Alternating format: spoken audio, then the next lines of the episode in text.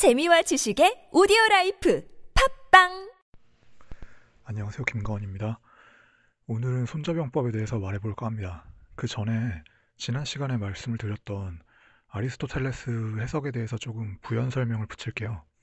엄밀하게 말, 말하자면 아리스토텔레스의 철학이 시간 순서대로 어떻게 저술이 되었는지는 명확하게 밝혀진 바가 없습니다.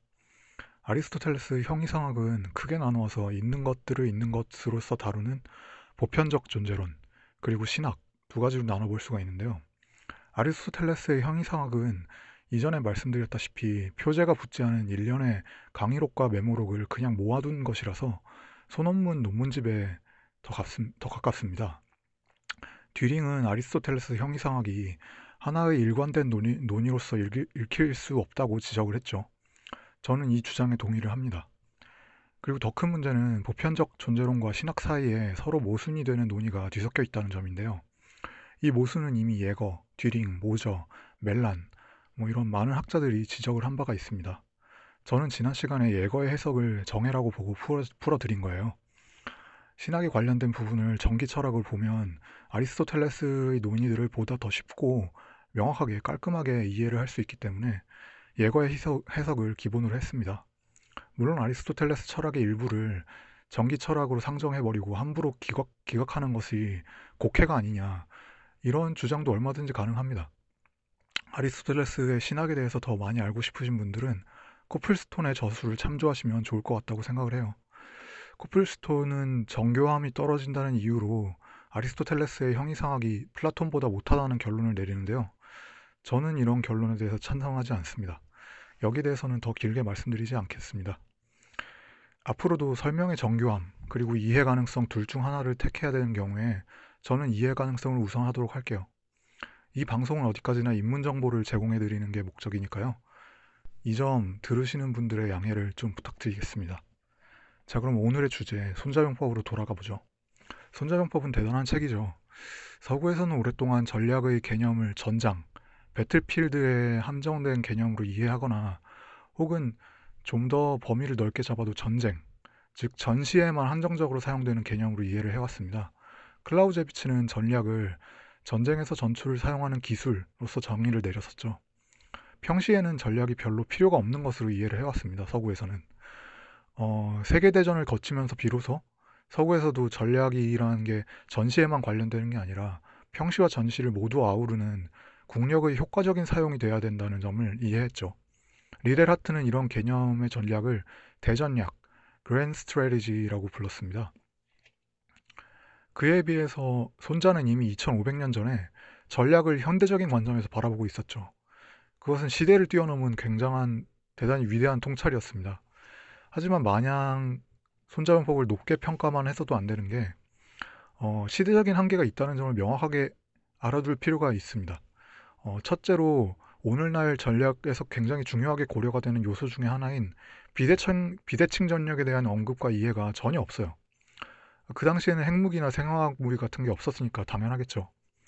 두 번째로 손자용법은 상비군 체계 세제를 바탕으로 해서 쓰여지지 않았다는 점입니다. 손무가 살던 당시에는 민병이 군사력의 뼈대를 이뤘습니다. 손자병법을 경영, 경영 전략의 측면에서 이해를 하려고 하는 서적들이 쉽게 우를 범하는 지점이 바로 이 지점입니다. 피터 드러커는 마케팅이란 소비자들이 충족되지 못한 욕구를 발견해서 그것을 충족시킴으로써 궁극적으로는 세일즈를 필요 없도록 만드는 것이라고 했죠.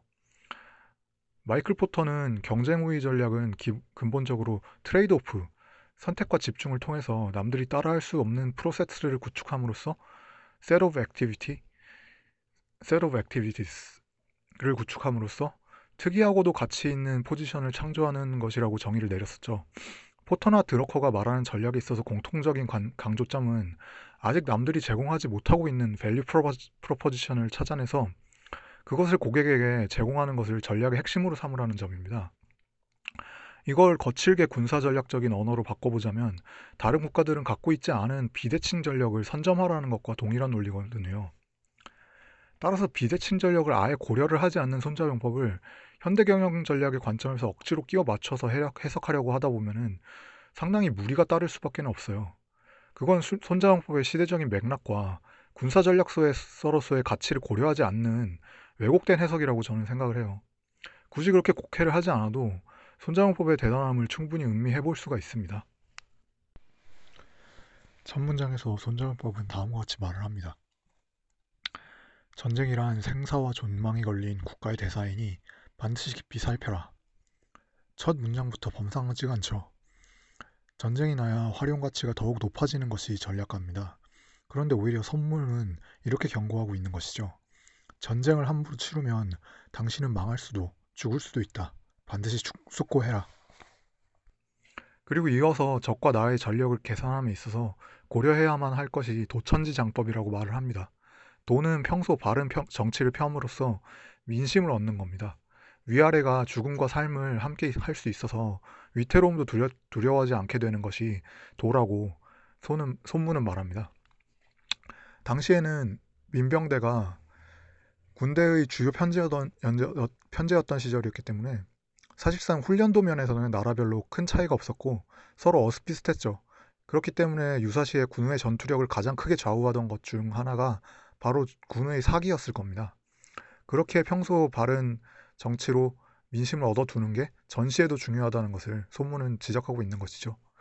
천은 더위, 추위, 계절 변화 이런 것들을 말하는 거고요. 지는 지형을 말하고 장은 군대를 이끄는 장수의 자질, 법은 행정, 동원 체제, 군사 제도, 국가 재정 등 국가 시스템에 관련된 모든 재반 사항을 일컫는 말입니다. 대충 말씀드리는 것은 이게 순수하게 군사학적 의미의 논의이기 때문입니다. 아마도 듣는 분들 대부분이 어, 손장화법을 군사학으로서 탐구하실 생각은 없을 거라고 생각을 합니다. 전략론의 관점에서 현대적인 함의가 있는 부분만을 필요로 하시리라고 생각하기 때문에요. 그래서 제 생각에 현대적인 함의를 담고 있다고 생각되는 부분만 따로 발췌를 해서 말씀드리도록 할게요. 엄밀한 학문, 의, 이해를 따로 원하신다면 해석서를 참 제대로 보시는 것이 좋을 것 같습니다. 앞뒤 맥락을 자르고 핵심만 발췌하는 만큼 어, 상당 부분 의역을 하도록 하겠습니다. 양해를 부탁드립니다. 계리 이청, 내위지세, 이좌 기회, 세자, 인리 재권야 한글로 풀어보자면 이렇게 해석, 이렇게 계산을 해보아서 이롭다면 세를 만듦으로써 그 계산을 구체적인 힘으로 전환시킨다. 세라고 하는 것은 이로움에 기반하여 권을 제하는 것이다. 가 되는데요. 어, 이 대목에서 손자병법에서 굉장히 이 대목은 손자병법에서 굉장히 중요한 대목입니다. 리, 세, 권. 이 세 가지 개념을 이해하는 게 굉장히 중요한데요. 먼저 리는 이로울 리입니다. 손무는 리, 이로움을 총체적인 승 산으로 파악을 합니다. 적과 나의 전력을 비교 분석해 봐서 만일 내가 우위에 있다면 그게 곧 이로움이 됩니다. 하지만 모든 면에서 나의 전력이 우위에 있는 경우는 드물 거죠. 드물겠죠. 어, 떤 면에서는 내가 우위겠지만 어떤 면에서는 상대적으로 열세에 놓여 있을 수도 있잖아요. 예를 들어서 병사들의 숫자는 더 많지만 쓸만한 장수가 없을 수 있죠. 그러므로 총체적인 우위를 구체적인 힘으로 전환시키는 게 굉장히 중요합니다. 아무리 승산이 있다고 하더라도 이로움이 있다고 하더라도 그것이 구체적인 전장에서의 우위로 나타나지 못한다면 그런 우, 그런 이로움은 쓸모가 없는 이로움이 되겠죠. 총체적인 승산, 이로움이 구체적인 힘의 우위로 전환이 되었을 때 그것을 일컬어서 손문은 세를 이뤘다고 말을 합니다. 손자는 이 세라고 하는 개념을 따로의 한 편을 통째로 써서 나중에 다시 논하는데요. 손자용법에서 이 세라고 하는 개념은 정태적인 개념이 아닙니다. 우월한 상황 조건 속에서 구체적으로 구체적이고 압도적으로 적에게 작용하는 동태적인 힘을 손자가 세라고 말합니다. 동체적인 힘을 손자는 세라고 말합니다. 어, 그리고 이렇게 구체적인 우세를 획득하는 것은 이로움에 기반해서 권을 손에 넣음으로써 가능해집니다. 우리가 비교 우위를 점하고 있는 면을 더욱 부각시키고 비교 열의인 면은 최소화함으로써 최악의 수를 상대에게 강요할 수 있는 상황을 만드는 거죠. 나에게는 최선의 선택, 상대에게는 최악의 선택. 이런 상황을 만들려면 이런 상황을 만듦으로써 리는 새로서 전환이 됩니다. 그렇게 하기 위해서 중요한 것은 치팅, 상대를 속이는 거예요. 상대가 비교 우위를 제대로 인식하지 못하도록 만들고 반대로 우리가 우리가 비교 우위를 가진 점을 숨겨야죠. 손자가 마지막 용감 편에서 정보전의 중요성에 대해서 논중하는 이유가 바로 그겁니다. 곧바로 다음 대목에서 손자는 중, 속임수의 중요성에 대해서 논합니다. 병법이라고 함은 상대를 속이는 것이다. 능하면서도 능하지 않은 듯이 보이고 쓸 것이면서도 쓰지 않을 듯이 보이고 멀리 있으면서도 가까운 듯이 보이고 가까이 있으면서도 먼 듯이 보여라. 적에게 이로움을 보여줌으로써 적을 끌어들여서 혼란토록 하고 적이 충실하면 지키고 적이 강하면 피해라. 적이 준비하지 않은 곳을 공격하고 적이 뜻하지 않은 곳으로 나아가라. 이리하면 승리할 수 있지만 먼저 전할 수는 없다. 이 중에서 가장 중요한 대목이 공기무비, 출기불입니다. 상대가 중, 준비되어 있지 않았을 때 공격을 하고 상대가 뜻하지 않은 곳으로 나아가라. 상대의 오판과 그것을 역으로 찌르는 기습이 승리의 관건이라고 송자는 말하고 있는 거죠. 하지만 이러한 방법을 먼저 전할 수는 없다고 했습니다. 적의 오판을, 적이 오판을 하도록 속이고 그러한 오판을 역이용, 역이용하는 방법, 방법은 굉장히 많겠죠. 따라서 그때그때 상황에 따라서 어, 지휘관이 적절하게 판단을 하면 될 일이지 먼저 말로써 전할 수는 없다고 손자는 말하고 있는 겁니다. 여기까지만 읽어도 손자용법의 중요한 대목을 절반 이상 이해를 할 수 있어요. 어, 이 개편 부분이 손자용법의 대의가 담긴 부분이라고들 평을 하거든요. 우선 손자는 주전론자가 아니었습니다. 글의 첫머리부터 선, 전쟁은 손, 존망과 생산을 가르기 때문에 조심하고 또 조심하라고 이르죠. 그렇기에 나의, 나와 상대의 전력을 면밀하게 계산을 해볼 필요가 있습니다. 상대에 대한 비교 열위, 비교 우위를 명확하게 인식을 해야죠. 이렇게 적과 나의 현황을 알게 된다면 나는 언제 어디서 싸워야 유리한지, 불리한지를 정확하게 판단을 할수 있게 됩니다. 그렇게 되면 100번 싸워도 위태롭지가 않죠. 유리하다면 싸우면 되고, 불리하면 도망치면 될, 될 테니까요. 위태로울 일이 없겠죠. 손자는 백, 백전백승이라는 표현을 쓰지 않았습니다. 백전불태라고 하였죠. 뒤에 나오지만 손자는 패하지 않는 것은 나에게 달렸지만 승리하는 것은 적에게 달려 있다고 말을 합니다. 이것이 바로 새의 중요성입니다. 그리고 속임수의 중요성이기도 하죠.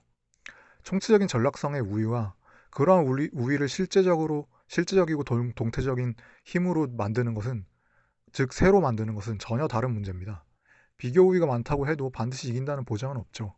상대가 스스로 불리한 선택을 하도록 만듦으로써 속임수를 씀으로써 비교 우위를 전쟁에, 전장에서의 절대적인 우위로 전환시키는 것. 그것은 굉장히 중요한 일입니다. 손자는 병법 전체에 걸쳐서 속임수의 중요성을 누누이 강조를 합니다.